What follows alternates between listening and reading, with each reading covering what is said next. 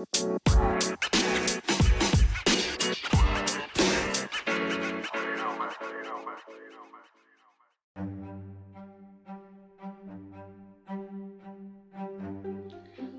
everyone and welcome to Connubial Bliss with Frederick Annabel.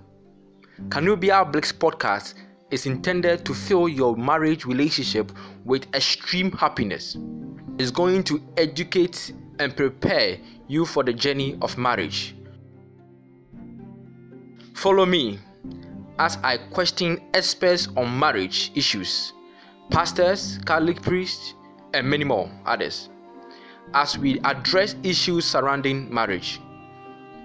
We will dive deep into topics relating to marriage and relationship such as the differences between love and infatuations, how to be successful in marriage, the principles of marriage, when am I ready for marriage, and it promises to be educative and insightful.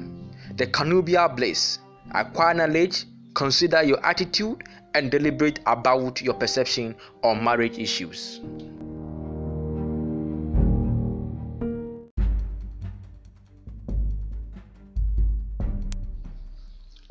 Hi everyone and welcome to today's episode of Connubial Bliss with me, Frederick Annabel.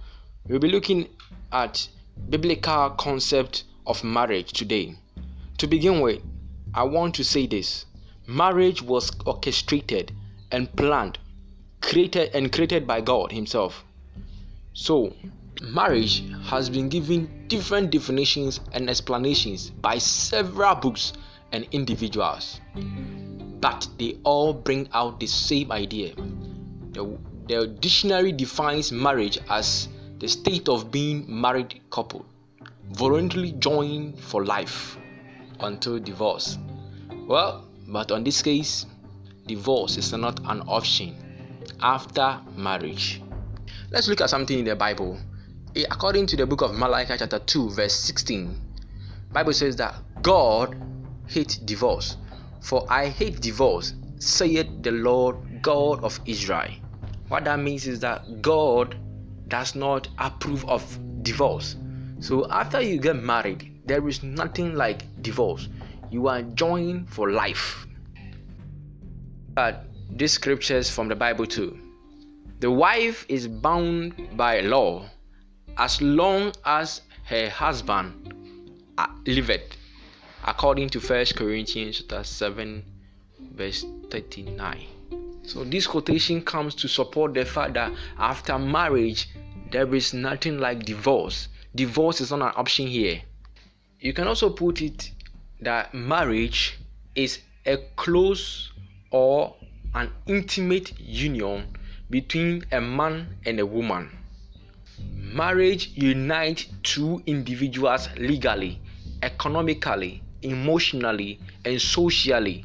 Marriage is intended for a purpose. It leads to procreation. The man and the woman produce children which guarantee the prolongation of life. Marriage also is for companionship. People decide to get married because they want to be with each other. That is companionship. So, another reason why people get married is because of companionship. They want to be with each other, they want to have a company, they want to be in a company with somebody, they don't want to be alone. That is the reason why some people also get married. Okay, so on that note, marriage creates a lawful grounds on which people satisfy their sexual desires. So some people get married or they go into marriage because they want to satisfy their sexual desires, their sexual drives. Well, it's my prayer that at the end of this podcast or at the end of listening to this podcast, your perception, your attitude towards marriage will change for the good and for the glorification of God. But the truth is, marriage is a covenant relationship. Something you should know is that marriage is a covenant partnership, not just with your spouse, but also with God. God is the principal witness to marriage. The moment your pastor or your priest lays hands and pray over the marriage. I now pronounce you husband and wife. Then God, by His great love, makes the union acceptable in heavenly places. Marriage forms a covenant between a man and God. In our setting, marriage cannot be approved unless both parties have witnesses to witness their union. So the man will bring a, a witness, the woman will bring a witness or witnesses. Then they come together and then the pastor pronounce them husband and wife. So, one point I want you to understand about marriage is that marriage is a form of covenant between a man and a woman with God as the principal witness. Let's look at something in the Bible from Malachi chapter 2 verse 14. Bible says that you ask, why? Is it because the Lord is acting as the witness between you and the wife of your youth? So Malachi chapter 14, chapter 2, verse 14 is telling us that God is acting as a witness between you and the wife of your youth. It means that God is the principal witness, or God is a witness to a union or a covenant marriage or marriage covenant. So before you even think of getting married, or before you even say I do, you have to know that you are not getting married just because you want to help procreation. You should know is that you are not just a provider of companionship for your partner. Either are you the source of joy or happiness for your partner.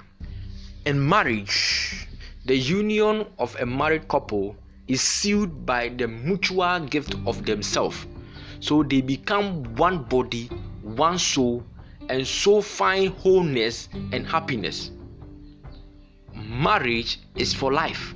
So you do not get married and after some few months or years call for a divorce. That is marital separation. If you get married, it is for life. The covenant of marriage is until death do us apart. Bible said, What therefore God has put together, let no man separate or divide.